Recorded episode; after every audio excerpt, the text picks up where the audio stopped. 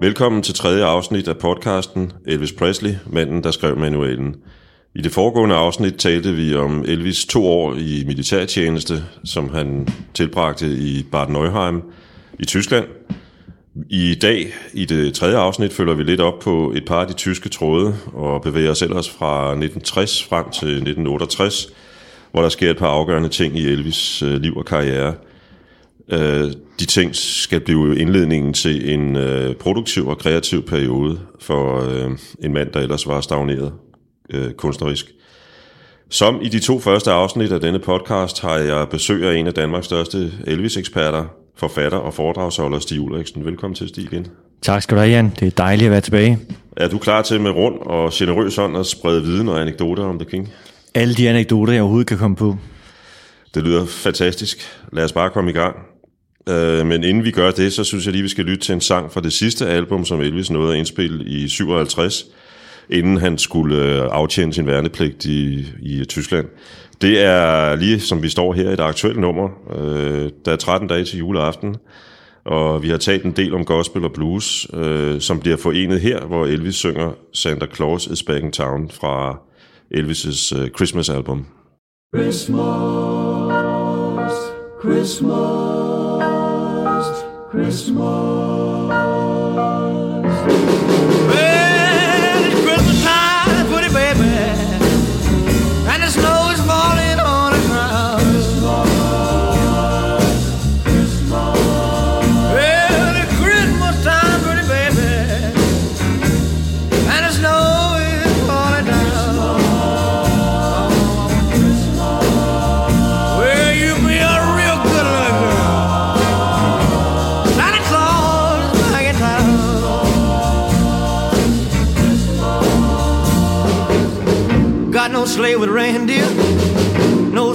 my back.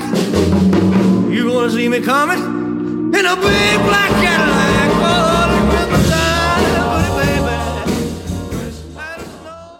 Har du fået købt julegaver, Stig?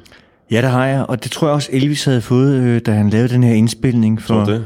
Det er jeg ganske overbevist om. Han var jo et julemenneske om nogen, når vi nu snakker om jul. Han elskede julen. Måske så deltid, fordi han var vokset op under fattige kår, hvor han ikke var vant til at få de store julegaver. Så hver år, når julen nærmede sig, ja, så blev øh, Graceland dekoreret til en helt stor guldmedalje. Både udvendig og indvendig. Noget, som Elvis han gik virkelig meget op i, helt ned til de små detaljer. Steven Schulz, som jo øvrigt var øh, head of A&R, eller han var sådan rent uofficielt lige blevet det i forbindelse med indspillingen her af Sender, Santa Claus her, øhm, han sørgede også for at sætte et flot juletræ ind i studiet øh, til Elvis, og sørgede oven i købet for, at der også lå flot indpakket gaver nede under, så Elvis han kunne gå ind og blive i godt julehumør. Og der var et eller andet med, at han jo faktisk heller ikke havde været så begejstret for at skulle i gang med det her album. Nej, altså ifølge, ifølge forfatteren øh, Peter Guralnick, der har skrevet, øh, hvad jeg vil kalde den definitive øh, Elvis-biografi i to bind, øh, Øhm, var Elvis øh, egentlig ikke særlig vild med at skulle til at lave julemusik på et tidspunkt, hvor han, han jo havde en masse medvind, øh, især fra sit publikum, men også fra medierne, som The King of Rock and Roll, manden, der skabte rock og roll, sagde man allerede på det tidspunkt. Og så skulle han så stå og synge julesange i studiet, men, men han bøjede sig, og, og det endte jo faktisk med at blive øh, det mest, så vidt jeg ved i hvert fald, det mest solgte Elvis-album overhovedet med over 17 millioner solgte ikke i USA. Og der var masser af polemik omkring albummet, øh, da det kom ud i sin tid. For det første, den vi lige har hørt her, Santa Claus is Back in Town af Lieber og Stoller, det var en sang, der kom til i sidste øjeblik, fordi de ganske enkelt løb tør for materiale. Der var jo valgt nogle traditionelle julesange ud og nogle gospelsange ud til det her album, og man stod så og manglede et nummer. Og da de præsenterede det her nummer for Elvis, ja, der er han vildt begejstret for det og tager det til sig. Udover det, ja, så lavede han jo øh, sin version af... Øh, White Christmas, som Bing Crosby jo havde indspillet mange år tidligere. Og det med, at han indspillede den her standard, ja, det gjorde faktisk øh, tekstforfatteren, komponisten øh, Irving Berlin, han gik fuldstændig græsat. Han satte sine folk til at ringe rundt til samtlige radiostationer, hvor de bandlyste Elvis' udgave af sangen og fortalte, at den måtte de ikke spille. Der var endda en DJ, der blev fyret for, at han spillede den på en radiostation. Flere radiostationer valgte dog alligevel at spille øh, White Christmas her med, med Elvis. Men i Canada, der blev den faktisk forbudt. Så øh, det var også et album, der virkelig skabte polemik dengang her i 1957, hvor den kom ud. Vildt. Og så var det også et album faktisk, der gjorde, at Elvis han kom på kant med hans gamle kammerater, som jo egentlig havde fulgt ham igennem hele karrieren. For øhm, i forbindelse med den her session, der havde Elvis og andre lovet Scotty og Bill, at øh, der skulle nok lige være lidt tid til overs, så de kunne få lov til at lave en instrumentalplade, som de havde lavet en aftale med et firma omkring. Det var blevet udskudt nogle gange. Og da de så er færdige her, ja, så, øh, og de tror, at øh, nu kan de få lov til det, ja, så får de besked på, at de kan godt pakke sammen og gå derfra. Scotty Bill bliver vanvittig over, at øh, Elvis han ikke stiller sig op på deres vegne og siger, hør engang, øh, jeg har lovet de her gutter, de skal have lov til indspil. Så det fører faktisk frem til, at øh, Scotty og Bill, de siger deres kontrakt med Elvis op, og øh, DJ Fontana, han holder sig afvæbnet, han øh, vil ikke rudes ind i noget som helst, og det går fuldstændig galt. Herregud, der var ikke meget julestemning der. Det kunne godt ødelægge lidt af julestemningen. Elvis var jo som altid lidt konfliktsky, når det kom hertil. Og selvom man kunne sidde midt i det, ja, så kunne han lade som om, han ikke hørte noget som helst, når Tom Diskin eller øh, Oberst Tom Parker, øh, de kom med deres øh, tirader, så at sige. Det der, det kommer vi jo til at snakke lidt mere om lidt senere. Øh, den der relation Elvis Oberst Parker. Som nævnt i sidste afsnit øh, sluttede øh, øh, har Elvis på det her tidspunkt lige afsluttet sin militærkarriere. Med ham i øh, Tyskland var hans far, hans mor var jo, som vi snakkede om sidste gang, lige, lige død på det tidspunkt. Så havde han sin bedstemor Minnie May med. Der var et par af hans venner, der opholdt sig der nede i Tyskland, eller over i Tyskland i en, i en, øh, i en periode. Men så lærte han nogle mennesker at kende under sit ophold i Tyskland, og jeg kunne godt tænke mig, at vi måske lige talte om øh, to af de mænd, han lærte at kende, og så det, som jeg fristes til at kalde et barn, han lærte at kende. ja, det var jo et barn, kan det man jo godt tillade sig at sige. Da tiden, I den her tids, tidsalder, så at sige, ja, var hun jo et barn, 14 år gammel. Ikke? 14-årig Priscilla. Ja. Lad os tage de to mænd først. Jamen, øh, så lad os starte med den person, han møder først, og det er Charlie Hodge, øh, som rejser på samme skib øh, med Elvis til Tyskland. Øh, og Charlie har fortalt mig, jeg har fornøjelsen at møde øh, Charlie øh, flere gange, og han har fortalt mig, at Elvis han faktisk øh, græd sig i søvn flere gange på den her tur, fordi lige inden afgangen, der var det jo hans Elvis' mor, hun afgik ved døden. Men Charlie, han var en af dem, der prøver at gøre ham lidt gladere i hverdagen, og øh, han var da også med til, ligesom, øh, da man satte et lille sceneshow op på båden, hvor Elvis godt nok ikke måtte synge, det havde hans manager, Oberst Tom Parker, forbudt ham, men så måtte han da til gengæld sætte sig ved klaveret og sidde og akkompagnere Charlie, når han sang, eller en af de andre. Og der opstår det her venskab mellem dem, øh, og de finder ud af, at de har mange ting til fælles. Øh, Elvis, han øh, fortæller faktisk Charlie, at han har hørt ham, når han optrådte med Foggy River Boys. Han havde set ham på den lokale tv-station dengang, noget som Charlie han i hvert fald var meget stolt af, når han fortalte mig det i hvert fald. Så på den måde er der et eller andet, hvor de på en eller anden måde musikalsk bliver beslægtet. Og Charlie, det er jo ham, den lille mand, øh, for dem der ikke ved det, der står på scenen bag ved Elvis og rækker ham tørklæder, og så står han ellers og spiller på gitaren øh, og, og synger med øh, så godt som han overhovedet kan. Og, ja, der, der skal vi lige huske at sige, det er, øh, da Elvis vender tilbage til scenen igen. Det er senere hen, vi skal snakke videre 10, omkring 10 det, men det er bare lige for at fortælle færdigt om Charlie Hodge. Ja. Og Charlie, han bildte mig ind faktisk, øh, og nu er jeg ked af det, Charlie, så bliver jeg nødt til at sige det her, for det har jeg så hørt andre steder fra, at han ligesom hjalp Elvis på de høje notes, eller høje toner, øh, hvis der var noget, Elvis ikke kunne nå der i senere år, så var det Charlie, der ligesom stod og bakket op. Men hvad jeg så har hørt fra nogle af de folk, der ellers stod med det, øh, så skruede de faktisk ned for Charlies lyd, fordi han sang falsk, således at det ikke kom ud. Men det troede Charlie heldigvis igennem hele sit liv, at han var den, der ligesom bakkede Elvis op. Så det er jo dejligt at gå rundt med den illusion. Ja, absolut. Og i Tyskland, ja, der hang de to rigtig meget ud sammen. Og det er så i Tyskland, at han så løber ind i den anden mand, som du øh, ville spørge mig om, nemlig Joe Esposito. Ja, som også har haft øh, den store glæde at, at møde, mens han var i live. Joe, han var faktisk også på Fort Hood dengang i Texas, øh, samtidig med Elvis, øh, da de var begge rekrutter. Men de løber ikke ind i hinanden der. De ser overhovedet ikke hinanden. De ser først hinanden i Friedberg, som er det sted, hvor Elvis han bliver udstationeret som soldat. Og der går en lille smule tid, før de mødes. Men de ender ud i at have fælles interesser og snakke rigtig godt sammen. Og Joe Esposito, ham ser vi ikke på scenen sammen med Elvis, Elvis, fordi han var ikke musiker på den måde. Han var mere en praktisk mand, der kunne tage og klare forskellige opgaver. Han ender ud i at blive Elvis' turmanager mange, mange år senere. Og Joe, ja, han var også en frisk fyr, et ordensmenneske, og meget langt fra Elvis og de andre gutter. Han var anderledes uddannet, bedre uddannet end de øh, gutter, der ellers var i Elvis Memphis Mafia. Øh, det var altså bare nogle knægte, der var ringere end Elvis, havde han sagt, øh, til mange af de ting, som Elvis gjorde. Men Joe, han var en veluddannet ung mand på det tidspunkt. Der, der, er der ikke noget med, at, at, at Joe bliver sådan en slags daglig leder?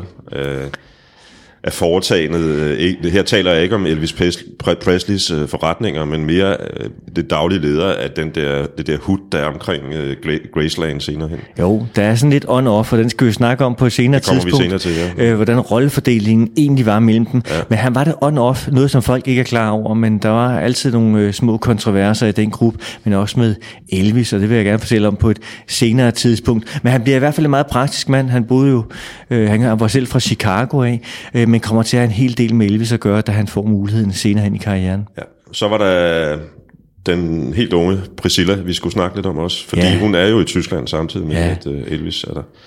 Det er jo det, og hun er en fantastisk øh, lille pige, en teenagepige på 14 år. Hendes far, eller stedfar skulle jeg sige, for hendes rigtige far var styrt ned med et fly, og hun boede sig sammen med sin stedfar, som jo var kaptajn, og, og han, hendes mor der var det sådan, at øh, hun jo ligesom alle mulige andre unge piger meget gerne ville møde den her øh, Elvis Presley. Og der var en øh, sergeant ved navn Curry Grant, han havde de rigtige forbindelser her på øh, studiet, og, eller undskyld, studiet, prøv Han havde de rigtige forbindelser her på militærstedet her i Bad Neuheim og Friedberg. Han øh, var en type, der godt kunne få lov til at komme, han var også god til lige at komme og præsentere nogle unge piger for Elvis, og en dag så havde han muligheden for at tage Priscilla med. Der findes flere forskellige øh, versioner på, hvordan det gik for sig. Priscilla husker en ting, øh, Curry Grant husker en anden ting. Øh, men summa summarum er i hvert fald, at han sørger for, at øh, Priscilla kommer med til huset i Bad Neuheim. Han havde en lejet hus, efter de var blevet smidt ud fra hotellet, hvor de boede til at starte med. Da han og Red West, de larmede lidt for meget og havde lidt for store vandkampe omkring på hotellets gange. Så der kommer hun en dag, og Elvis han går hen og præsenterer sig for hende, og hun ved jo udmærket godt, hvem Elvis er. Men han er fascineret af den her unge pige hun på en eller anden måde, og det var gen, gældende for alle de piger, som Elvis mødte på en eller anden måde, så mindede han hende lidt om, øh, eller mindede hun ham lidt om hans mor, noget som han lagde stor vægt på. Han sidder og snakker med den unge pige hele aften, og kommer til at sætte rigtig, rigtig stor pris på hendes selskab. Priscilla, det er så ikke den officielle, men det er i hvert fald, hvad jeg så har hørt andre steder fra, undskyld Priscilla, øh, var en livlig ung pige, Øh, og hun havde da meget gerne set, at hun kunne have lavet tårstreger med Elvis Presley på det her tidlige tidspunkt. Men Elvis, ja, den slags var han slet ikke interesseret i. Han var skræmt fra videre sans af hans manager, Oberst Tom Parker, der havde fortalt ham, at hvis han kom til at lave tårstreger med nogle unge piger, eller det hele taget med kvinder, så kunne de risikere at blive gravid, og det kunne altså ødelægge hele hans karriere. Så den slags øh, lyd han så altså ikke hoppe ja, med på. Der havde også lige været sagen med, med Jerry Lewis også, ikke, på det tidspunkt. Der havde giftet sig med sin kusine, ikke? Ja. ja. Der er en, en øh, apropos det du siger der, der er en, en fantastisk anekdote i førnævnte Goralniks øh, bog, om da Elvis, øh, jeg tror vi er i 56, er på turné med, øh, med, med sine øh, tre våbendragere, Scotty Moore, Bill Black og DJ Fontana, hvor han kommer ned på øh, til morgenmaden og, og sådan meget brødbetynget og spørger, øh, hvad gør man, hvis kondomet er sprunget? øh, og så, så sætter de ham til lægen, og det ender faktisk med en, en, en abort. Øh, om den historie var, var, var fremme i, i sin tid, det, det ved jeg faktisk ikke. Men... De var meget gode til at holde historierne væk. Øh, om nødvendigt, så betalte man også gerne øh, de unge piger for ikke at øh, røbe noget, og jeg har da en teori om, at øh, Elvis, og det er en teori, skal jeg skynde mig at sige, har nok øh, nogle sønner og døtre rendende rundt i USA, som ingen kender sådan rigtigt til. Han har i hvert fald to øh, brødre, eller hvad man nu skal sige, sønner i ånden, det er også to. Det var det. Vi står og taler om ham og hans karriere. Den ligger sådan lidt brak der, da han kommer hjem fra Tyskland. Øh, hvad er det egentlig for et scenarie, der, der, der åbenbarer sig for ham hjem igen? Altså for det første, så skulle han jo stole på sin manager, Oberst Tom Parker, der havde lagt det hele til rette og havde forsikret ham, at han skulle nok blive husket. Folk skulle stadigvæk være vilde med ham, når han kom hjem. Men Elvis var i tvivl hver eneste dag, han tilbragte her i Tyskland. Han havde at være i Tyskland. Han brød sig ikke om det, til trods for de officielle ting, øh, som der blev sagt på pressekonferencer og det ene eller andet.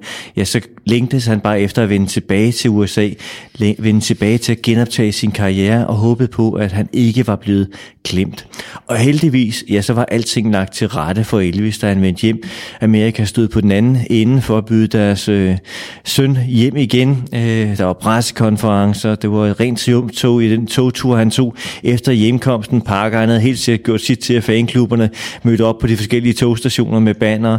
Pressen forfulgte deres øh, biler, da de kørte til at starte med, også for at se, om de kunne få noget at vide, hvor de måtte friste masser, da de ikke ønskede, at pressen skulle være til stede på hele ruten nødvendigvis. Og Frank Sinatra, ja, han stod klar med hans øh, Elvis Welcome Home show, som jo blev set af rigtig mange mennesker. Om et, ja, så havde han altså gang i sin karriere og var ikke blevet glemt. Og så laver han jo den første film, de her stakkels fans, som jo har været ja, i vildrede, mens Elvis har været i Tyskland. De har godt nok kunne læse lidt om ham, og Parker og sørget for, at der hele tiden blev sendt lidt ud omkring ham. Ja, hvad skulle de da gøre? Hvad havde han dog lavet i Tyskland i al den tid? Så man måtte jo lave en film i. Hvad var det, man gjorde, Jan? Man indspillede en film, som et langt stykke hen ad vejen handler om, hvad Elvis øh, havde oplevet i Tyskland. Og selvom Ja, altså hvad kan man sige, handlingen er en anden, end, end lige sådan, du ved, tro, hvad han havde oplevet i Tyskland, men der er jo ingen tvivl om, at, at den er inspireret af hans, hans, hans ophold i Tyskland. Den hedder D.I. Blues. Ja, og ved du hvad det sjove er? Filmholdet var i Tyskland, og indspil udendørsscener og locations, mens Elvis stadigvæk var soldat dernede. Man kunne så let som ingenting have lavet nogle live, øh, eller lavet nogle ordentlige optræd, optagelser med Elvis dernede, men han måtte ikke medvirke i filmen, der havde fået streng besked om. Han måtte ikke lave nogen som helst filmoptagelser, til trods for filmroller, rendte rundt dernede og filmede de her location-optagelser øh, til den film, han skulle indspille, når han kom hjem. Alle Elvis' scener, ja, de blev lavet i Hollywood. Der kan man bare se. Øhm, der udkom selvfølgelig et soundtrack, øh, og øh, nu snakker vi lidt om, at Elvis er i gang undskyld, på vej til en øh, musikal, eller rettere sagt på vej til en filmkarriere. Ind i en filmkarriere, den er allerede øh, kickstartet, inden han rejser til Tyskland. Øhm, det soundtrack, der udkommer, kommer jo på en eller anden måde, efter min mening, til at afspejle det kunstneriske øh, dilemma, som Elvis står i på det tidspunkt. Og jeg synes, vi skal prøve at høre en snas af to af numrene på albummet.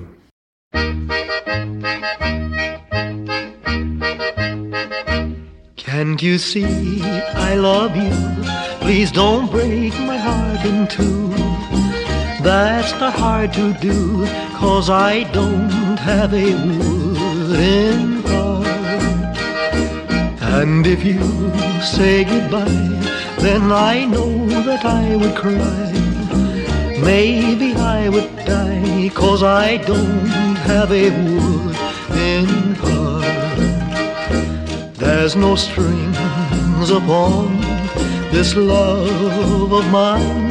It was always you from the start.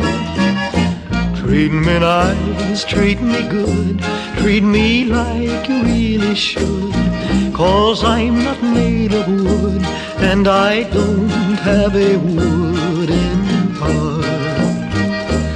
Musi den, musi den, zum Städtelein-Haus, Städtelein-Haus und du, mein Schatz, bleibst hier. Muss ich denn, muss ich denn zum Städtelein-Haus, Städtelein-Haus und du, mein Schatz. Well, it's one for the money, two for the show, three to get ready. Now go, cat, go, but don't you step on my blue suede shoe. Well, you can do anything but stay over my blue suede shoe. Well, you can knock me down, step in my face, slander my name all over the place. We'll do anything that you wanna do, but uh, uh, honey, lay off them shoes and don't you step on my blue suede shoe. Well, you can do anything but take me over my blue suede shoes. Let's go, cat. Ja, lad os tage Wooden Heart øh, til at starte med. Det er jo den første sang, Danmark øh, bliver præsenteret for sådan rent officielt, da Otto Leisner tager den med i bladeparaden. Ikke et øje er tørt i Danmark. Denne her Elvis Presley, langt om længe kan vi sige ham på DR. Ja, ja. Og så sang han oven købe dele af sangen på tysk. Ja, der er ikke noget at sige til tysker, der så den her amerikanske dreng til sig med et stort hjerte. Og han havde jo trods alt boet der i, i knap to år, så han var jo næsten en af deres egne. Men der var jo helt andre problemer undervejs, så var der ikke det? Mm, man kan sige, blandt andet har jeg jo læst, at, at øh, på det tidspunkt havde Elvis jo fået tilknyttet koret The Jordanaires til sig som faste partner, eller hvad skal man sige, fast, fast kor på, på, på de fleste af hans pladeoptagelser. Og et medlem af The Jordanaires har fortalt, at Elvis havde den sang. Øhm, den anden, vi hører, er jo rock and roll, som vi forbinder med Elvis. Det skrev skrevet og performet også af Carl Perkins, god ven af Elvis øh, i den der Sun Studio-æra. Efter sine er, er nummeret øvrigt skrevet på en, på en serviet på caféen ved siden af studiet. Det, det påstår Carl Perkins ikke rigtigt, så den diskussion, den må vi tage en anden gang. Men, men, men hvad er det egentlig, vi, vi ser her? Det er jo en, en, en, en, en plade, som egentlig på en måde ikke rigtig er en Elvis-plade, eller hvad? Altså man kan sige, at det er vel begyndelsen til enden på de seriøse anmelders øh, vurdering af Elvis som øh, en øh, musikalsk kraft, der kan give noget fornyelse til musikken. Det er som om, at han er fuldstændig tæmmet efter det her ophold i, øh, i Tyskland. Og øh, hvis man kigger sådan på det bagefter, jamen, så kan man først sige, at øh, Parker har måske sit rigtigt øh, omkring, at Elvis han skulle skifte spor en lille smule, fordi at det, der jo sker i de her år omkring Carl Perkins, det, der sker omkring J. Lee Lewis, øh, det, der sker med de andre øh, rock and rollere, jamen det er, at deres karriere stille og roligt går ned på et lavvande, og nogle af dem når overhovedet ikke at rejse sig igen, før man kommer frem til 80'erne, hvor der kommer sådan en revival for alle de her gamle øh, rock and. Ikke? Så der har han måske sit rigtigt, men det er også døden for Elvis' musik, for dem, der virkelig holdt af ham, øh, fordi han går ind i det her balladeområde, noget som Elvis jo øh, selv elskede, men også dårligere og dårligere sange, øh, dårligere og dårligere film, øh, og det problem øh, skabes i G.I. Blues, men det skabes efterfølgende også, fordi hvis vi kigger på 1960 og 61, for det her det hele det sker, og det har Elvis også selv sagt, ja, så laver han altså i 1960 G.I. Blues, øh, og så laver han øh, Wild in the Country, øh, som er en film, hvor at, øh, der, undskyld, Flaming Star skal jeg lige sige, det er 1960, 69. Flemming Stein 69. Og hvis vi tager og kigger på de to, jamen så G.I. Blues, den har 11 sange med med Elvis. Ja, varierende kvalitet, kan man vel godt tillade sig at sige. Undskyld. Og så var der Flaming Star, som skulle være en rigtig film. Noget, som Elvis virkelig ønskede sig. Han skulle vise, at han var skuespiller, og han kunne et eller andet andet end bare stå der og synge. Flaming Star har to sange med. I 1961 laver man så yderligere to film. Man laver Wild in the Country, og man laver Blue Hawaii. Wild in the Country, som igen er en film, der skal vise, hvor dygtig skuespiller Elvis han egentlig er. Ja, den har fire sange med, og Blue Hawaii har 14 sange med. Og hvorfor nævner jeg det? Jamen det gør jeg, fordi det fører os frem til det, der hedder indtægter. Hvad er det, man tjener penge på? Og nu har vi altså fire film. To af filmene, G.I. Blues, Blue Hawaii, er i den lette genre, hvor han synger nogle mere eller mindre gode sange. De to andre er seriøse film, hvor han skal vise, hvor dygtig en skuespiller han er, og hvad for nogle film vil fansene så komme og kigge på. Det er det, der skaber hans karriere fremadrettet. Og så lad os da bare sige det med det samme. G.I. Blues, den sælger i 1960 for 10 millioner knap og nap øh, billetter, svarende til omkring 108 millioner i dag, hvis vi skal regne inflation og sådan ting mm. ud. Blue Hawaii sælger for over 10 millioner og går ind og bliver en af hans største succeser. I 1960-61 svarede han til omkring 111 millioner. Og hvordan gik det så, hvis vi skulle kigge lidt på øh, top 10 placeringerne på Elvis? Hvordan gik det for Flaming Star fra 1960? Lad os tage, tage den som eksempel. Det er faktisk den eneste, der er ind på listen over de 10 mest indtjente Elvis-film. Ja, den sælger til sammenligning for 4 millioner kroner, eller undskyld, dollars i 1960, svarede til omkring 47-48 millioner, hvis vi skal modregne inflation i dagens valuta. Og det var altså Altså den bedste af de to film, jeg nævnte før, altså Flaming Star kontra Wild in the Country, som slet ikke når i nærheden af, hvad, øh, hvad hedder det, Flaming Star sælger for. Altså langt, langt under det halve, og det kostede lige så meget at producere dem. Og hvad værre var, her taler vi kun om filmene så var der jo givet sidegeschæften, hvor man jo kunne tjene rigtig gode penge, når man sendte albums ud. Altså de her albums, der så kom på gaden med de her sange fra filmene af, det var en enorm indtægt, hvad man tjente ved siden af på G.I. Blues. Men den indtægt havde man jo ikke på Flaming Star, eftersom der var langt færre sange med, kun to. Eller på Wild in the Country, hvor der kun var fire sange, hvordan pokker skulle man fylde de albums ud? Så skulle man begynde at sidde og være lidt ekstra kreativ. Det var Obersten så heldigvis også. Men alligevel, ja, så kunne man jo hurtigt lægge to og to sammen og sige, jamen, hvorfor spille tid på øh, de her film, når det er de andre, der giver pengene? Og lad mig komme med et eksempel. Da Beatles møder Elvis, der spørger en af drengene fra Beatles ham om, hvorfor han ikke laver flere film øh, som seriøs skuespiller, i stedet for alle de her mus- musical. Og Elvis han griner, blinker til nogle af de andre gutter og siger, ja, det har vi jo prøvet både med Wild in the Country og Flaming Star, og vi ved jo godt, hvordan det gik, sagde Elvis. Beatles møde med Elvis, det kommer vi tilbage til om lidt. Lad os i stedet for snakke lidt om Obersten, og igen er det ham, der beslutter det, Oberstens beslutning om at øh, skrinlægge Elvis' øh, karriere som live-performer. Han giver sin sidste koncert øh, i den periode på Hawaii, på Pearl Harbor-basen i øh, marts 1961. Hvorfor er det, at øh, Obersten ikke længere synes, at Elvis skal optræde? For det første, ja, så er det jo en charity-koncert, han laver her, og det bliver også optaget faktisk. Milton Berle er til stede og, og filmer det også, så der, der gav en ekstra gevinst i det. Jamen egentlig så øh, mener Obersten, at han skal bare holde fokus på at, at lave de her film, for det er der så mange penge i. Hvis han skal begynde at ligge og fare rundt og optræde, han skal lave to film om året, jamen det er der slet ikke tid til, hvis han skal nå at lige komme til hægterne igennem mellem hver film. Åh ja, okay, det tager måske to-tre uger at lave sådan en film, men alligevel. Så derfor så mener Obersten, det er langt bedre, at han fokuserer på det, og der ikke er alt for meget, øh, hvad hedder det, der ligesom kan flimre billedet om, omkring Elvis. Det vil jeg tro umiddelbart er den væsentligste ting, men omvendt er han jo også gået ind og blevet så populær, så Oberst måske mener, at der egentlig ikke er penge nok i at lave de her live optrædener. Okay, øhm, jeg har læst øh, Red West, som vi begge to har mødt. Øh, du har formentlig mødt ham øh, indtil flere gange, kunne jeg forestille mig. Han har været meget i Danmark. Ja, det har jeg, ja. Øhm, han fortæller øh, på et tidspunkt om, om en lidt forandret Elvis, der kommer hjem fra Tyskland. Det synes jeg også, vi skal tale om et øjeblik. Det er en mand med en lidt kortere lunte. Øh, Elvis har jo altid været det her, ligesom sin mor, meget sådan generøse, øh, og, og på mange måder også sådan en, en, en, en social mand. Selvom han, han også var en enspænder, så kunne han godt lide, at folk havde det godt i hans selskab. Han har en lidt kortere lunte, øh, mere temperamentsfuld, lidt hissig også øh, efter han vender hjem. Er det, de der, øh, er det den her øh, meget, meget snak om de der amfetaminer og sådan noget, han tog, øh, der, der, der spiller ind her, tror du, eller, eller hvad handler det om? Altså ifølge Martin Lacker og Lamar Fike, som jo også var der, øh, så var det alle de her forbaskede piller, som Elvis rendte rundt og tog, der forandrede ham, og, og det blev desværre bare mere og mere med årene. Øh, der er mange, der faktisk tror, at øh, Elvis øh, først begyndte rigtigt at tage dem senere hen, men han begyndte jo allerede som teenager, som vi har været inde på i et tidligere øh, program, ikke?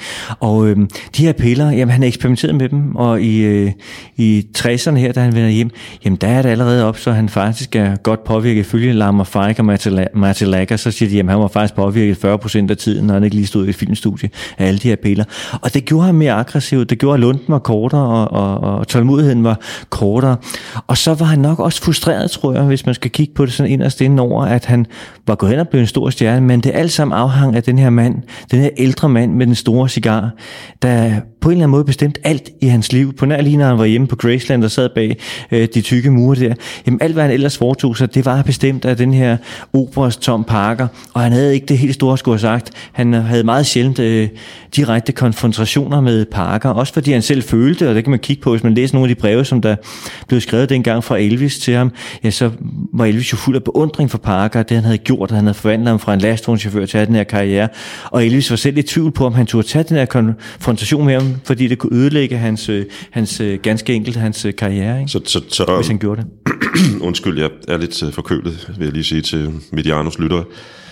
Så når Elvis ikke gjorde op med, med, med, med Obersten, så tror du, at det er også det, som, som, som, som, som jeg tror mange har snakket om efterfølgende, da man endelig begyndte at tage lidt hul på den her byld, fordi i mange år efter Elvis' død, der var de nærmeste, dem der havde været tættest på ham, jo faktisk ikke særlig glade for at snakke om sådan de mere negative aspekter af, af, af fænomenet Elvis Presley. Men, men, men så skyldes det, at, at, at, at han simpelthen havde den her taknemmelighedsgæld til Obersten. Han følte i hvert fald, at han havde en taknemmelighedsgæld i de første mange år. Det ændrer sig lidt i 70'erne, hvor at, øh, det begynder at slå lidt flere gnister mellem de to.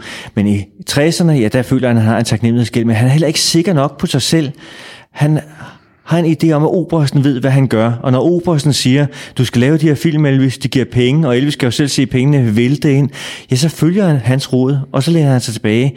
Og en anden ting, der også spiller ind, det er, at Elvis er natur, undskyld lytter, var temmelig doven i min optik. Han øh, tog ikke selv hånd og ansvar for sin karriere. Han lænede sig tilbage og overlod det til andre at styre hans karriere, i det her tilfælde Oberst Tom Parker. Der er jo ingen tvivl om, at der på det tidspunkt foregår nogle store overvejelser inde i, i Elvis' hoved. Han, han har ganske hurtigt, som vi var inde på før, efter sit, øh, sit, sit gennembrud i 54, fået øh, prædikatet øh, The King of Rock and Roll. Man taler om manden, der skabte rock and roll. Mange af den der nye generation, der kommer til, som Elvis dybest set ikke forstår. Han forstår ikke deres musik. Den her berømte British Invasion med, med Beatles, Rolling Stones, Who, og til dels også Kings. Øh, han kan slet ikke forstå det der alarm. Øh, er det det, der, er, er det det, der skal til at ske med min musik, spørger han sig selv, tror jeg. Øh, Gladys, som vi har talt om tidligere i det foregående afsnit, havde jo indpodet i Elvis, at han var udvalgt af Gud til at være sådan en slags bannerfører for den her nye musikstil. Øhm, er, det, er, er det ikke det, tror du også, eller nu stiller jeg et ledende spørgsmål, der rører sig ind i manden på det tidspunkt? Jeg vil tillade mig at sige, at jeg tror egentlig, det skyldes frustration. Faktisk holder Elvis jo op med at lave, at de kan simpelthen ikke få ham i studiet for at lave nye plader. Han har en kontrakt med sagde om, at han skal lave nye plader. Han føler, at den musik, han laver, er elendig, langt fra den standard, som han selv havde ville sætte for dagen. Øh, men han følte også, at han ikke havde noget valg. Han lader sig bare føre som en for af, af førerflokken.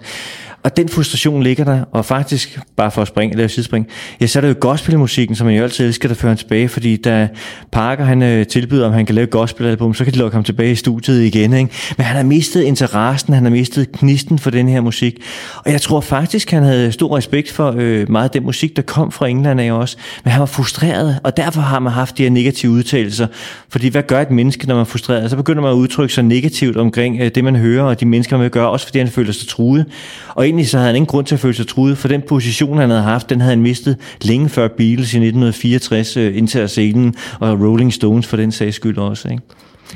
Så det er frustration, der, der spiller en stor rolle for Elvis. Han føler, at han spilder tiden. Han tjener godt nok masser af penge, og han er god til at bruge de penge, så derfor bliver han bare nødt til at følge den der guldråd, som Obersten har hængt foran hans næse, øh, hele vejen øh, til banken, så at sige, og så ud på film locations bassisten øh, Norbert Putnam, som kom til at arbejde sammen i, øh, i øh, ni års med Elvis øh, som studiemusiker i Nashville, mødte jeg for et par år siden i hans øh, hjem i øh, Muscle Shoals i, øh, i Alabama i USA.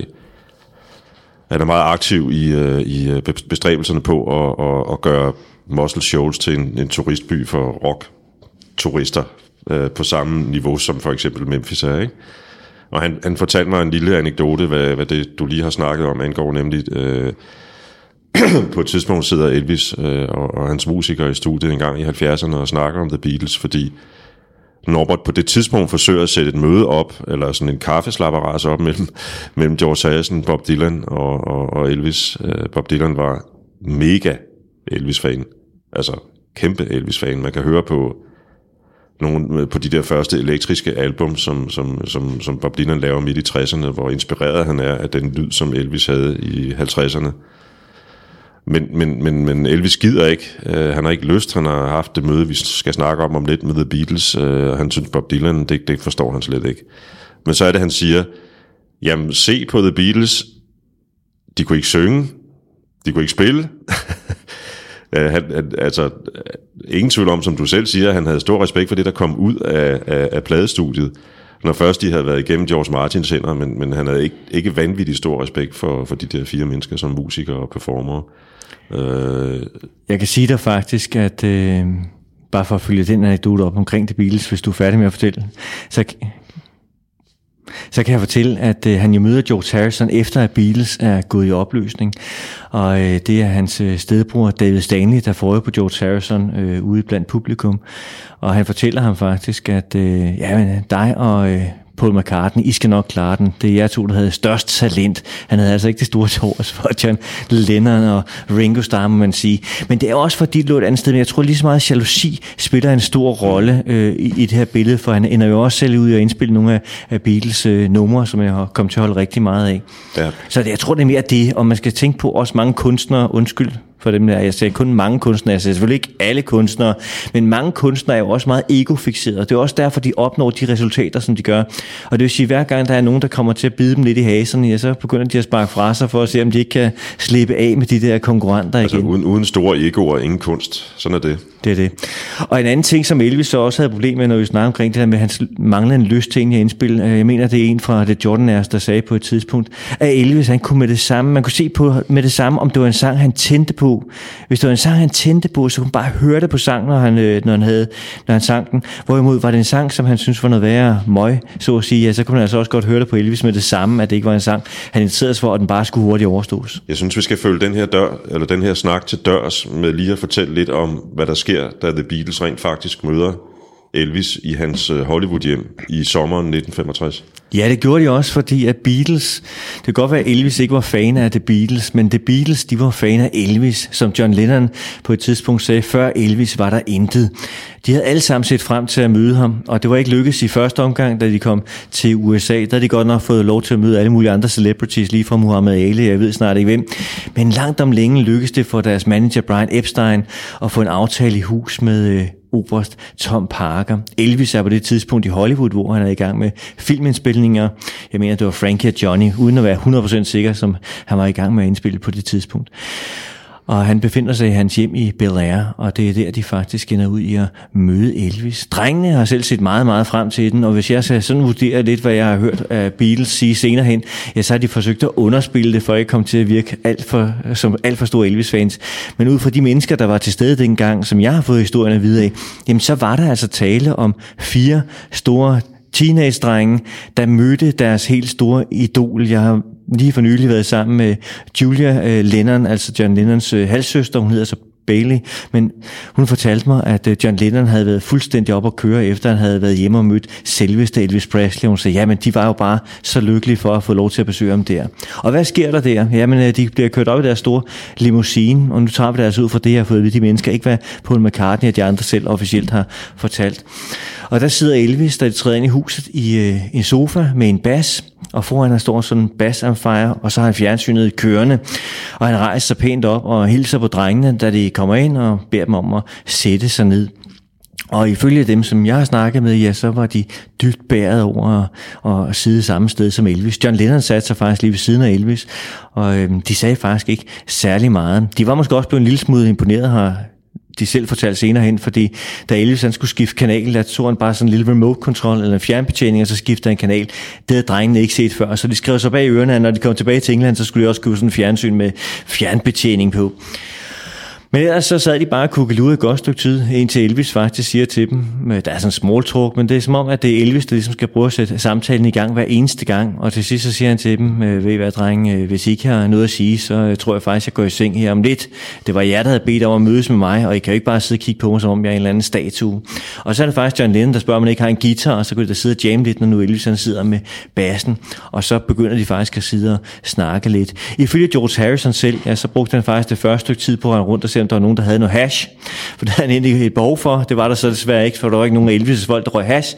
Og Ringo, han fortalte, at han gik ned og spillede et billard sammen med øh, nogle af de her Elvis øh, bodyguards, så at sige. Ja, det er alle fire meget, drenge havde et helt... helt Meget typisk Ringo. ja, og alle fire drenge havde hver deres indtryk af, hvordan Priscilla havde set ud, da hun var kommet ind og blev præsenteret for dem. Nogle af dem mente, hun var blondine, andre mente, hun var, var øh, sorthåret. Så, øh, og kjolen, det kunne du slet ikke blive enige om, hvad farve kjole hun havde haft på ved det her Nej, møde. Vi kan, lige, vi kan lige lukke den her snak om, fordi vi, øh, vi kunne snakke øh, rigtig længe om, om øh, vores, når vores to idoler, idolgruppe, idol mødes. Øh, det er stort, det er et rockhistorisk øjeblik, som stadigvæk bliver skrevet ind i, i rockis, hvad hedder det, i historiebøgerne.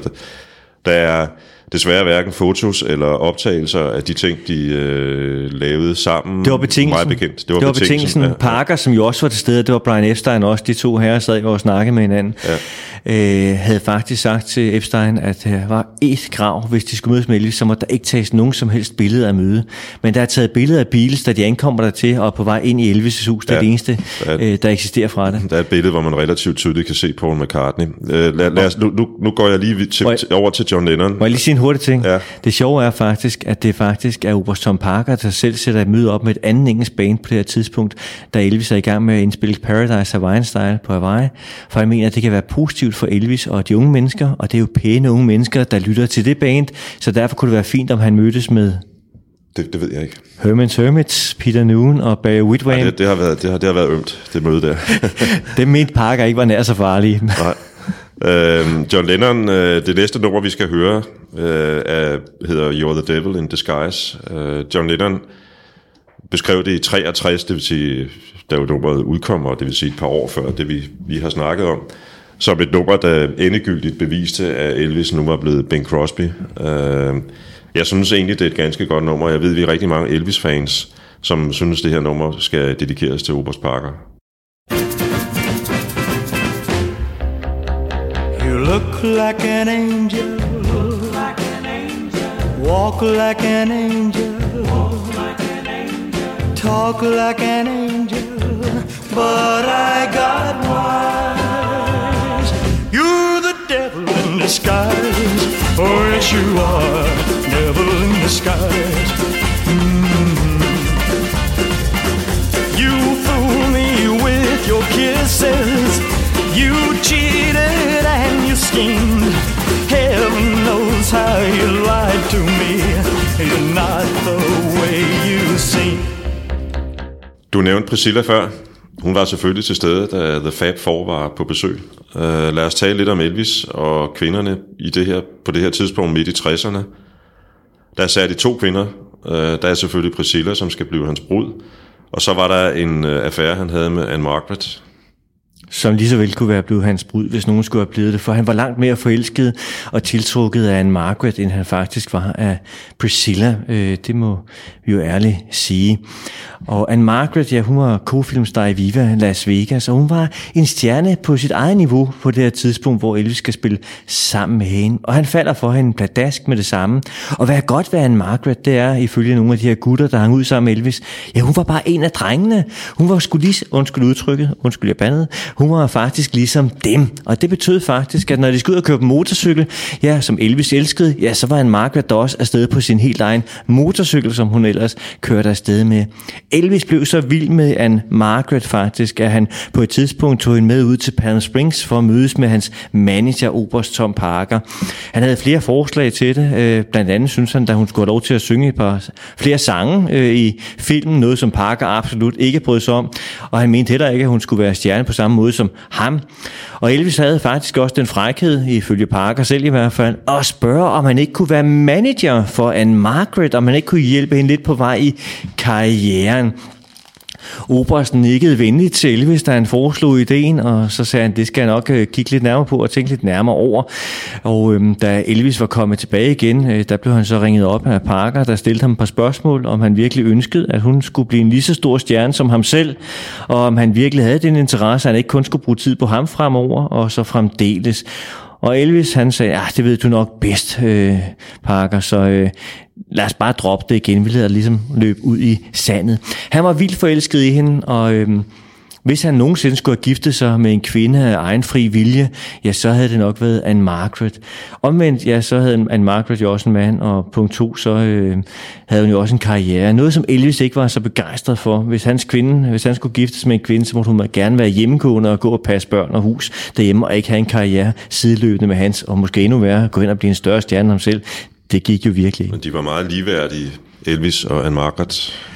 I filmen var de faktisk, og Parker jo var jo den, der kæmpede imod for Elvis. Han var jo som sagt meget interesseret i at støtte hendes karriere. Han holdt så meget af hende, og, og hans, de folk, han omgav sig med, holdt også meget af Margaret. De elskede hende ganske enkelt. Og han bevarede jo også kontakt med en Margaret helt frem til hans, hans død. Hun, hun, var, med til, hun var med til begravelsen, så vidt jeg ved. Ja, sammen med hendes daværende mand. Daværende mand, ja. Altså, hun, hun, var, hun betød meget for Elvis, og Elvis var helt vild med hende. Altså, både fordi de kunne snakke sammen, men hun passede også godt ind i det slæng, han omgav sig med, fordi, som jeg sagde før, hun var en, en af drengene, og hun var en drengepige, og det var de altså vilde med, og det står man så der, drengepige, øh, når man lige ser et billede af men det var hun faktisk. Og, og, og derfor passer hun så godt ind, meget bedre end Priscilla. Drengene i, omkring Elvis elskede Anne Margaret lige så højt som Elvis elskede hende nærmest, øh, og synes hun var en langt bedre partner for Elvis end øh, Priscilla, der jo gik derhjemme og passede huset på Graceland på det tidspunkt. Priscilla bliver Elvis øh, gift med den 1. maj 1967. Øh, kan vi sige lidt om, hvad der er sket i deres forhold siden 60, der hvor han er vendt tilbage? Hun flytter jo til Memphis øh, relativt øh, kort efter, og bliver, kan vi kalde det, installeret i øh, Vernons hjem ganske tæt på Graceland. Der var en lille havelåge mellem Vernons hjem og så Graceland, hvor hun kunne liste frem og tilbage. Og skal sandheden frem, så tilbragte hun nok mere tid på Graceland end i Vernons hjem, men det var i hvert fald, hvad hendes forældre troede. Øh, Elvis var vildt fascineret af den her unge pige, da han vender hjem, og det var også ham, der gerne ville se hende igen. Øhm, men det var ikke sådan, at han lå og ringede til hende hele tiden. Det var nok mere Priscilla. Nu skal vi selvfølgelig tænke på, skal vi tro på Priscillas version, undskyld Priscilla, eller skal vi tro på, på de andre versioner. Så var det nok Priscillas mor i særdeleshed, der måske mest pressede på for at få datteren til at genoptage forholdet til Elvis. Hun havde jo også samtidig haft en øh, fodboldspiller, som hun havde været det kæreste med, øh, som gik lidt anderledes til den end Elvis selv, hvis man skal tro på nogle af dem, der ellers har skrevet omkring det her forhold med dem. Men hvis vi holder os til det, ja, så kommer hun til, til øhm, Graceland og til Memphis, og Elvis har lovet hendes far, at øh, han nok skal gøre en ærbar kvinde ud af hende, eller stedfar, han skal nok gøre en ærbar kvinde ud af hende, når den rette tid kommer. Og det er jo også årsagen til, at han faktisk ender ud i at gifte sig med Priscilla. Det er jo ikke fordi Elvis af egen fri vilje har lyst til at gifte sig med Priscilla. Det har Lamar Fike fortalt, det har, det har Martin Lager fortalt. Elvis havde ingen intention om at gifte sig med Priscilla, hvis han selv kunne bestemme. Og faktisk så spurgte hans i parentes svigerfar, Priscillas far, fordi han ikke selv tog noget initiativ til det, og sagde Elvis, du kan jo godt huske, hvad vi aftalte dengang, hvor jeg lød min øh, datter komme over til dig. Du lød jo at gifte dig med hende, så hun ikke bare skulle leve her i huset. Og sagde, mm, ja, ja, så ja, ja. Ja, men det skal jeg nok huske, og det er den dag. Men han talte ganske enkelt udenom det, så faren han tog faktisk fat på Parker og sagde, øh, nu skal du høre en gang, min ven. Din stjerne, han har lovet at gifte sig med sin, min datter, og øh, det ser altså ikke ud til, at han vil tage initiativ til noget som helst. Kan du ikke tage en alvorlig snak med ham om det? Elvis, Elvis havde jo det her, øh, som vi har berørt tidligere, det her luder-Madonna-kompleks øh, i forhold til de kvinder, han omgikkes med. Og, øh, og, og, og de kvinder, der var tæt på ham, kærester, og nu også en brud, var jo i virkeligheden nogle kvinder, han på en eller anden måde idealiseret, sat op på en, et, et, en plateau. Det var, det var hans mors repræsentant i, øh, i, i sådan det nære miljø omkring Elvis øh, et eller andet sted. Og, og Priscilla har jo senere hen sagt, at, øh, at øh, da hun endelig kom til at, at, at komme tæt på Elvis, og det var jo før de blev gift, så var, så var, så var det ikke, fordi det var specielt ophidsende øh, for en ung pige, der egentlig lå der øh, 10 cm fra verdens mest eftertragtede mand, og så i stedet for om natten skulle, skulle, øh, skulle høre ham læse op af bøger, øh, eller sidde og spille på, øh, på, på klaveret, det var han jo meget interesseret i, og, og også rigtig god til i øvrigt også. Ikke? Øhm, noget af det, han begynder at studere på et tidspunkt midt i 60'erne, øh, det er meget spirituelle emner. Vi har snakket om, om, øh, om øh, hans frisør, der kommer ind i, øh, i, i billedet, og som, som, som er meget spirituelt interesseret og har, du ved, parabolen ude i alle mulige retninger. Elvis begynder at interessere sig både for mysticisme, kosmiske teorier, numerologi går han meget op i på et tidspunkt, metafysik, øst, øster, østerlandske øh, forskellige former for filosofi, og selvfølgelig buddhisme meget også. Sågar zoneterapi sætter han øh, Priscilla til at praktisere på et tidspunkt også, og gør det også selv. Øh, og, og, og der er i, i den her samtale er der en relativt ufortalt historie. Øh, ingen tvivl om, at de øh, mest hardcore Elvis-fans ved alt om det, men jeg synes, vi skal vende det her. Øh, på et tidspunkt bliver han faktisk tiltrukket af sådan et meditationscenter, der ligger relativt tæt på hans bopæl i Hollywood. Ja, altså det er Larry Geller, øh, som, jo, som jeg også har mødt, som er en meget sød mand, øh, som jo øh, bliver hans frisør havde arbejdet i en salon og kommer med en tilfældighed faktisk til at være frisør for Elvis. Og han øh, præsenterer Elvis for alle de her bøger. For indtil da, ja, der var der en hovedbog i Elvis' univers. Det var Bibelen. Den havde han lært at læse derhjemme. Det var hans mor Gladys, der altid sagde, når Elvis var usikker på noget, eller stille spørgsmål til andet, så sagde hun, gå ind og læs Bibelen, min dreng, der finder du svaret på tingene. Så på den måde betød Bibelen rigtig meget for Elvis hans opvækst. Da så denne her frisør kommer ind og begynder at plapre som om man kender til hele verden faktisk, øh, og præsenterer alle de her forskellige bøger øh, til Elvis, og han finder ud af, at der er meget mere øh, mellem himmel og jord, end bare øh, det, der står i Bibelen, ja, så bliver han fascineret af det. Og han har måske endda ubevidst længe søgt efter noget andet, et andet alternativ, øh, i stedet for bare det her med rock and roll stjernen eller filmstjernen eller hvad det er, samle noget med noget dybde i sit liv. Det tror jeg, han har følt, øh, han har følt, det har været meningsløst meget, det han har foretaget sig. Og i det her, der finder han en dybde. Noget, som hans venner slet ikke forstår. Det er Elvis godt klar over. De her Elvis-mafia, de fatter Nej, ikke... De, de tager faktisk afstand fra de tager det. afstand fra det, fatter ikke en pjæl af det. Men Elvis, han begiver sig dybt ind i det, og det er virkelig noget, der betyder rigtig meget for Elvis. Og det vælger jeg at tro på, for ellers vil jeg ikke læse alle de bøger. Elvis, fra dag af, han møder Larry Geller, bestiller han næsten ikke andet end at læse og læse den her øh, type Og han fortsætter med det øh, indtil sin død, faktisk. Indtil hans død, faktisk. Ja, ja. Og han elsker at fortælle andre om det. Jeg kan fortælle dig masser af sjove historier og anekdoter, blandt andet som Linda Thompson har fortalt omkring det senere hen, hvor han dukker op i et show og begynder at læse op fra en bog af. Men, øh, øh, men tilbage til, til det her. Øh, det er ikke de steder center, han kommer der, men det er faktisk ikke sådan, så alle de andre ser Elvis. Det er lederne af center, som han øh, fatter interesse for. Og han kommer hos hende og får alle de her snakke, som han ikke kan have sammen med sine gutter, øh, som han heller ikke nødvendigvis kan have sammen med Larry Geller. Øh, dem får han så ud i verden her. Eller og Priscilla for den og Priscilla for den sags skyld. Den, det giver hun ham, og det gør, at han bliver meget, meget øh, interesseret i det. Og han kommer der meget øh, og vildt ind i det. Men det er ikke sådan, at andre lægger mærke til det overhovedet. Elvis var, når vi siger sekt eller andre ting, der var en stor modstander af Scientology. Han havde helt sikkert vendt sig i sin grav 270.000 gange, da hans øh, kone ryger ind for Scientology, og efterfølgende også hans datter. Det var en stor modstander. Han følte bare, at det var nogen, der var ude efter hans penge. Ligesom han også havde det med de lokale præster nogle gange, at de også bare var ude efter hans penge. Men det her, det var der dybde, det var der sjæl, det var der mening i, og derfor blev han fascineret af det, ja. han snakke med. Og, og, og, og hun inspirerer ham blandt andet, eller i, i, øh, i det miljø, hun, hun, hun, hun færdes i, der, der, der bliver han inspireret til at læse Timothy Leary's øh, bøger om, om, om sine eksperimenter med LSD, og faktisk begynder Elvis også i, i det små at eksperimentere lidt med LSD på det tidspunkt. Ja, han, han gør det faktisk ikke så meget ifølge Priscilla i hvert fald, fordi at han får et rigtig dårligt trip, som det så smukt hedder. Og derfor så bliver han sådan set øh, afskrækket fra det, og det er nok derfor, han ikke nåede at gå videre den vej, fordi han prøver det, og han får et rigtig dårligt trip, og, øh, og derfor lægger han simpelthen afstand til LSD, men derfor bevæger han sig ind i sjælen på andre måder.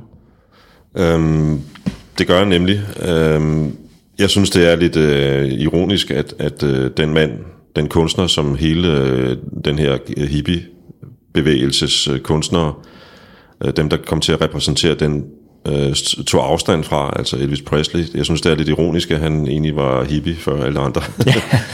øh, men, men stopper også. Kender du historien om, hvorfor han, han, han øh, så, så bræt brød med hende kvinden, vi snakkede om?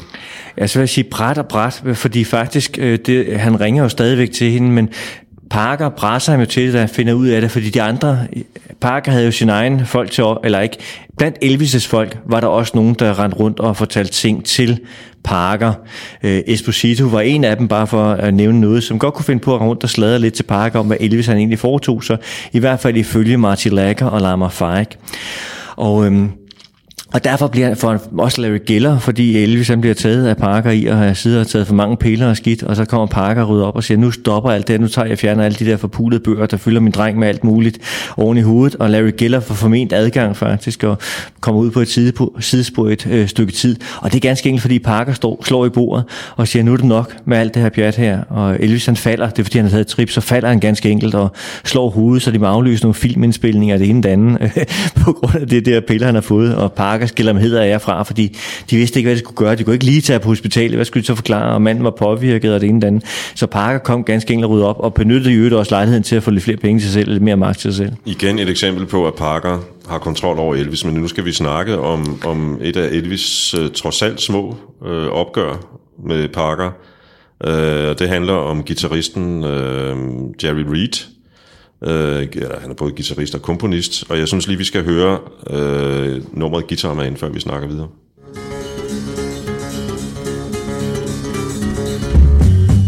Well, I quit my job down at the car wash. I left my mama a goodbye note. By sundown, I left Kingston with my guitar under my coat. I hitchhiked all the way down to Memphis, got a room at the YMCA. For the next three weeks I went a hunting them nightclubs looking for a place to play. Well, I thought my picking would set them on fire, but nobody wanted to hire a guitar man. Well, I nearly about starved to death down in Memphis. I run out of money and luck. So I bought me a ride down to Macon. Hvad er historien om Jerry og Ellis? Ja, faktisk er han i studiet og skal indspille det. Han, han har hørt sangen, og han vil gerne indspille den. Han har hørt øh, Jerry Reeds version af den, og han vil gerne indspille den. De har tre guitarister til at prøve den først. Og der er ingen af dem, der kan ramme den 100% som Jerry Reed, og øh, Elvis bliver frustreret over øh, at deres manglende evner. Og øh, han siger, er der ikke en eller anden, der kan skaffe en Jerry Reed, så han kan lære de der bandeord, øh, guitarister og spille den ordentligt. Og endnu bedre er der en, der siger, jamen skal vi ikke bare få fat i ham selv? Jerry han sidder på fisketur, han er ude at fisk, og, øh, og han bliver ringet op og spurgt, om han ikke har mulighed for at komme og lære den her guitarist øh, og spille sangen.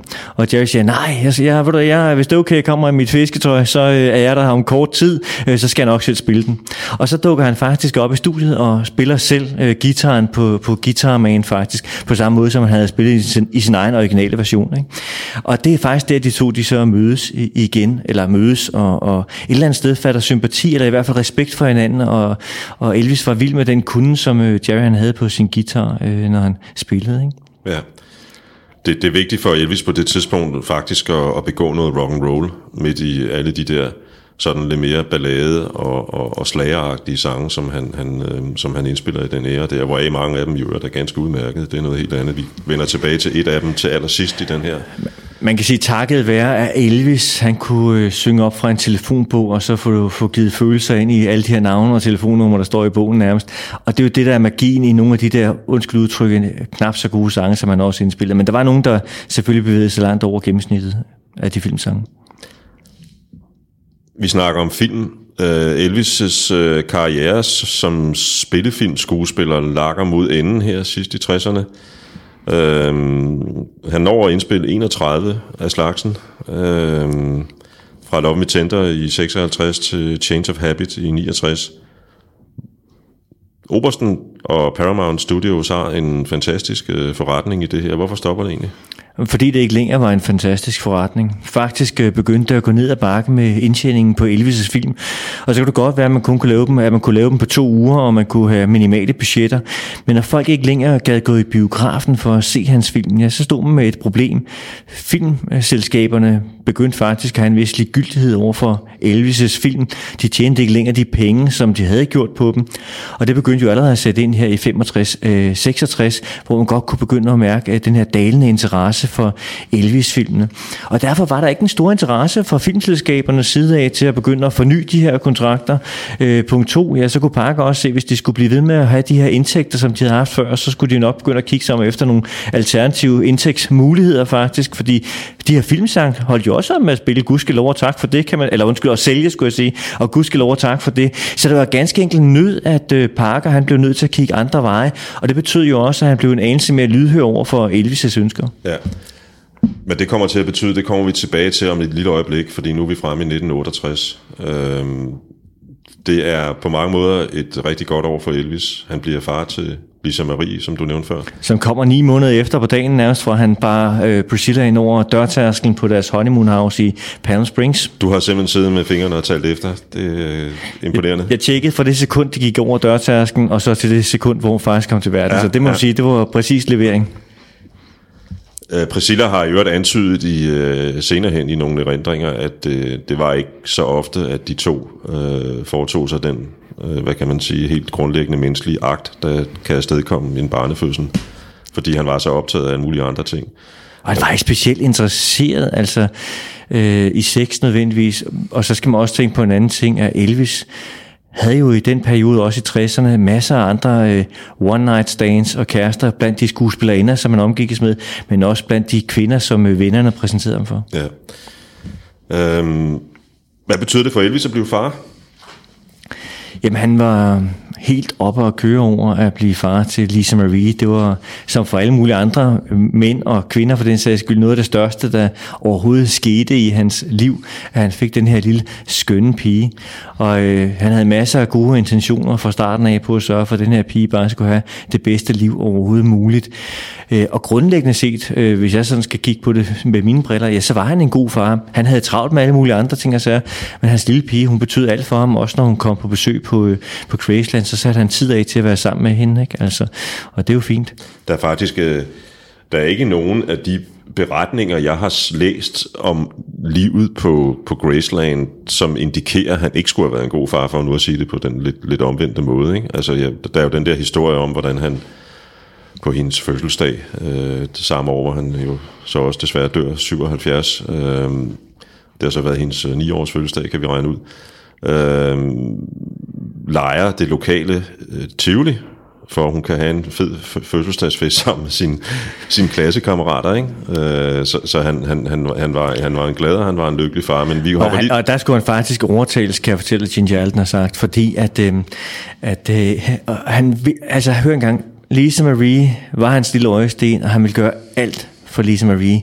Men Elvis i 77 havde store problemer på grund af hans pæler og det ene mm. andet. Men han elskede jo at fortælle Ginger, at han kunne gøre lige, hvad han ville, og lige, hvad han havde lyst til, og hvad ved jeg. Og hendes nevø øh, var jo en af legekammeraterne for Lisa Marie, og de havde alle sammen glædet sig til at gå afsted. Men så da dagen kom, så sagde Elvis, ej, ej, ej, jeg har det ikke så godt. Han fandt altid på, at han havde en eller anden sygdom eller andet, hvis der var noget, han ikke ville. Og så sagde jeg, det forstår jeg ikke, skal. Du har sagt, du kan alt. Og hvis du bare mander om, du ved, hvor meget det betyder for Lisa Marie, så er jeg sikker på, så skal du nok også få, få, øh, få mandet op til at tage i, i Tivoliland alligevel, eller Fairground. Og det endte han så ud i at gøre, for han ville selvfølgelig ikke skuffe sin datter, og han ville jo heller ikke lige frem begynde at, at, at ja, være manden, der ikke kunne alt. Det ville han jo ikke over for Ginger. Nej, så derfor endte de ud i at tage afsted alligevel med Elvis var, havde faktisk banen, at han ville have aflyst det, så Ginger kunne tage afsted sammen med Lisa Marie og de andre alene. Ret at få på plads på det tidspunkt var Ginger, øh, eller det er hun jo sådan set stadigvæk 10 år ældre end Lisa Marie, så de to piger har sikkert kunne lege rigtig godt sammen i, i det der, det på, i, men i, det der, ja. i det der Tivoli. Øhm, 68, vi skal frem mod, øh, før, vi, før vi runder tredje afsnit af øh, Elvis Presley-manden, der skrev manualen af, skal vi omkring øh, den, den helt store, det helt store vendepunkt for Elvis det år, nemlig NBC-koncerten, som bliver udsendt på tv. Kan du ikke fortælle lidt om den? Ja, egentlig så er det en idé, som øh, Parkeren har, for de bliver nødt til at finde alternativ, som jeg var inde på før. Altså Elvis' filmkarriere lagt ham ud inden.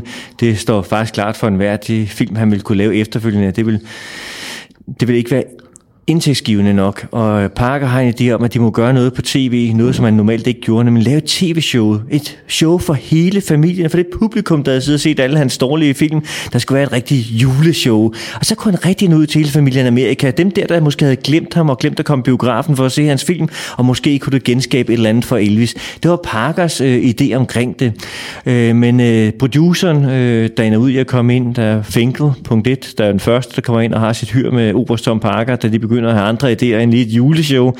Øh, han sørger heldigvis for hans, i parentes, compagnon Steve Binder. Han, øh, han kommer til at tage stafetten videre, da Finkel og Obersten ryger en lille smule uklar omkring øh, det her show. Og det ja. er Steve Binder, der jo får ændret konceptet, fordi han finder også hurtigt ud af, at hvis han kun snakker omkring øh, det show, han gerne vil sammen med Parker, jamen så bliver det et juleshow. Han bliver altså nødt til at holde tæt, indtil han så sidder omkring bordet sammen med Elvis også. Og Elvis, han er lydhør. Han er også desperat efter at finde alternativer. Og øh, Steve Binder er jo ikke her hvem som helst. Han havde jo, og punkt 1 var han ligesom en producer, der kunne skabe forandring. Det var ham, der jo sørgede for, at Harry Belafonte øh, og hvad der hun hed, øh, tog hinanden i hånden i det her tv-show, der jo skabte store ramaskrig af en hvid kvinde, og en sort mand tog hinanden i hånden, da de store sange sammen. Nu har desværre lige glemt, hvad der var, hun hed. Men hun har ikke så meget med Elvis at gøre anyway. Og så har han jo produceret andre store stjerner. Han, ja. han har produceret film med både Chuck Berry og, og The Rolling Stones, og, og Elvis havde jo en, en, en stor veneration fra Chuck. Øh, de kom frem samtidig, og, og af, af grunden, som, som øh, er en anden podcast værd, var det Elvis, der kom til at regne med teten på mange måder. Øh, men, men det var ikke ens betydende med, at, at Chuck Berry ikke fik en gloværdig karriere. Øh, så, så, så, så Binder er musikmand. Og hvad er det, han gerne vil have Elvis til i det tv-show? Elvis vil gerne, eller han vil gerne have Elvis til at vise, at han stadigvæk er kongen af rock and roll. Det kan gøres på to måder. Punkt 1 ved at have nogle nye banebrydende sange, og punkt 2 ved at vise, hvor det var, han kom fra ved at spille nogle af hans gamle hits. Nogle af idéerne dukker faktisk op undervejs, men jeg kan sige så meget, at øh, da han forklarer Elvis det, ja, der er Elvis med på det, og det er faktisk første gang, han egentlig begynder at gå modsat Parker, der så må slutte af med at sige, jamen der skal i hvert fald en, en én julesang med i det her program, det kan jeg godt love jer, og Elvis han nikker pænt og siger, ja ja, Obers, det skal vi nok finde ud af. Øhm, og faktisk så er det sådan, så hvis vi tager det her med ringen, hvis vi nu skal gå i detaljer omkring showet, det ved jeg ikke, om der er tid til her, men hvis vi tager det her med ringen, det her unplugged Ganske idé, kort, ja. den her unplugged idé, ja, så er det faktisk noget, der dukker op undervejs. Det er tilfældigt, at Steve Byrne, han begynder at få den del, at han jo kan sidde i den ring sammen med hans gamle venner, øh, Scotty Moore, DJ Fontana, øh, Alan Fortas og så øh, Charlie Hodge. Ikke? Ja, Charlie Hodge, som vi talte om lidt tidligere. Ja. Øhm, og, og der var en til med, som jeg ikke lige kan huske navnet på. Jamen, det er fair nok, men, men, men, men, men det der tv-show er primært bundet op omkring en, en, en, en, en, en live-koncert. Der er nogen, der kalder det den øh, første øh, MTV Unplugged-koncert overhovedet. Ja. Mange år før MTV tager den øh, bold op og, og gør det til 90'ernes helt store øh, tv-koncertform.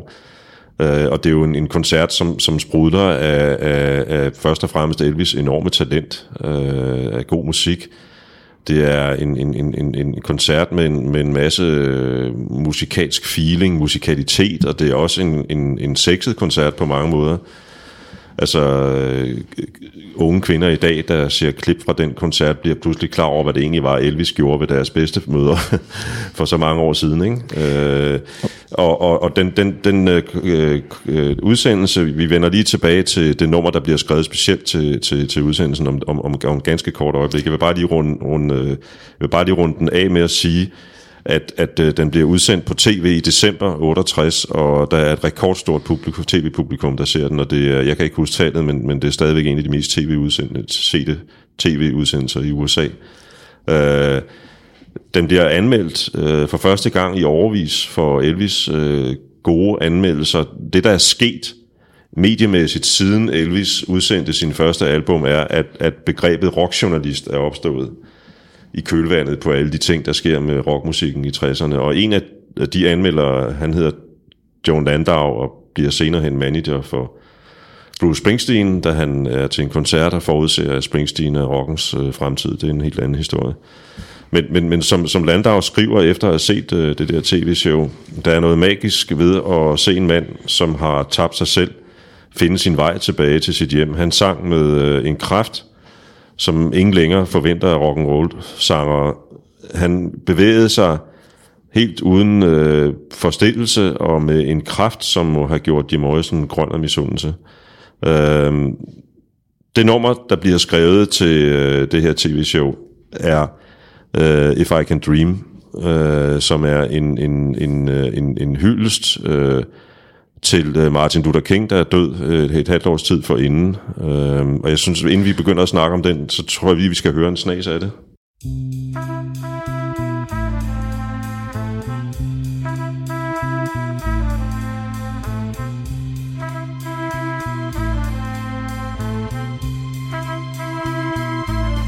There must be lights burning brighter somewhere got to be birds flying higher in a sky. More blue. If I can dream of a better land where all my brothers walk hand in hand, tell me why, oh why, oh why can't my dream come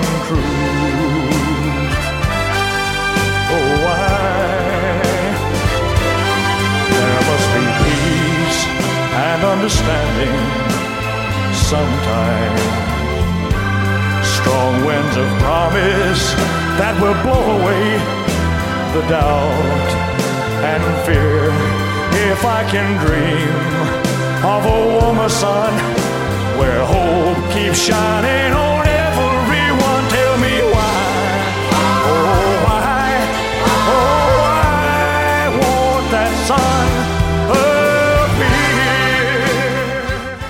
Og man må jo også lige nævne, at øh, Robert Kennedy var blevet skudt øh, kun tre uger før, at de går i gang med det her. Så der var rigtig meget øh, desperation i USA på det her tidspunkt, og Elvis følte jo også, at sådan en sang, det kunne verden godt have brug for, specielt da Steve Binder omvej øh, får præsenteret sangen for Elvis. Han er en lille smule betænksom, da, eller med eftertænksom, da han hører sangen først, fordi det er en politisk sang, noget som han egentlig ikke havde givet sig i kast med før, som han altid havde fået at vide, at han skulle holde så langt væk fra. Øh, så han var en lille smule øh, i tvivl om, hvorvidt han skulle lave det her nummer. Det var jo oprindeligt faktisk en forholdsvis, hun skulle udtrykke, simpel pop, pop, pop, popballade. Øh, men Elvis, på grund af den effort, som han ligger i sangen, den her styrke i hans stemme, ja, så sørger han for for det her gospel ind over sangen, der simpelthen løfter den til nye højder. Og han synger den med sådan tro og med sådan belief på hver eneste ord, at de piger, der sidder som korsanger, de bryder ud i tårer bagefter. Og øhm, man må også rose Steve Binder for, at han udfordrer Elvis, i hvert fald følge ham selv. Ja, så var han jo heller ikke bange for at snakke til Elvis i øjenhøjde, og Elvis havde jo det her med, at da de mødes, at han mener ikke, at han kan gå på gaden længere, fordi han er den her store stjerne, og Beiner siger til Ja, øh, har du prøvet at gå på gaden alene for nylig? Nej, det havde han så måske ikke lige. Jamen ved du hvad, jeg vil gerne lige øh, teste det en gang. Skal vi ikke lige gå ud på gaden herude og se, hvor mange der egentlig stopper op, fordi du og jeg står derude helt alene?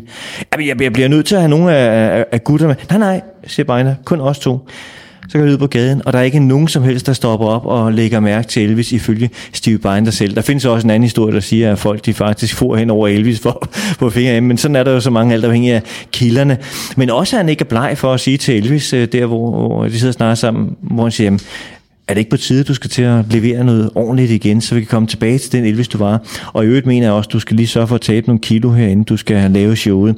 Altså den måde at tale til ham på, Elvis har Binder selv fortalt i hvert fald, træk bare på smilebåndet og nikkede bare lidt, øh, når han sagde de her ting til ham. Så på den måde må Steve Bein have stor credibility, og du ved jo også selv, hvad Elvis han sagde, da han sad og så prøvespilningen her senere hen, ikke? Jo, han, han sagde til ham, øh, fremover vil jeg aldrig nogensinde mere indspille et nummer, jeg ikke tror på. Det er det. Det kommer ikke til at holde. Desværre. Men, men, men man skal forstå øh, det her som et øjebliksbillede af, hvad det er, der sker inde i Elvis oven på den kæmpe succes, han har med det her.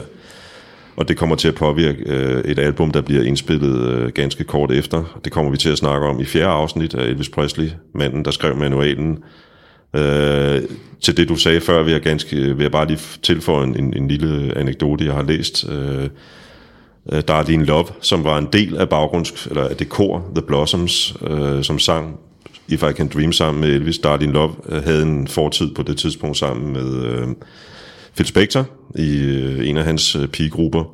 Øhm, hun, har, hun, hun har udtalt, at det er den eneste gang i hendes karriere, hun har set en hvid mand synge, som om han var et med Helligånden, og det må man sige, det, det, er, det, det, det er store og smukke ord. Ikke? Det må man sige. Øhm, I det fjerde afsnit af vores podcast øh, kommer vi til at tale af konsekvenserne af den ånd, som øh, Elvis føler på det her tidspunkt, og og den for en periode lidt ændrede livsstil, som blandt andet Bejder, som du var inde på, øh, er med til at, at provokere ham til at overveje. Øh, Øhm, og vi kommer selvfølgelig også til at tale om den derut, der fører til hans alt for tidlige død i 1977.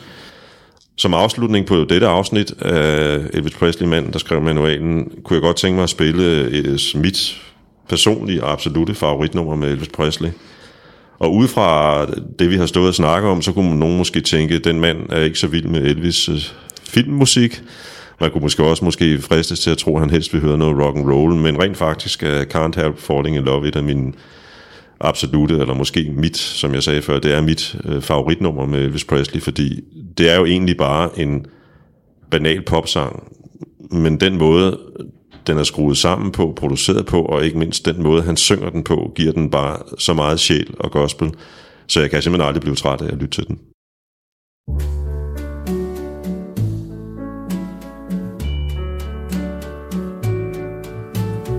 Wise men say only fools rush in, but I can't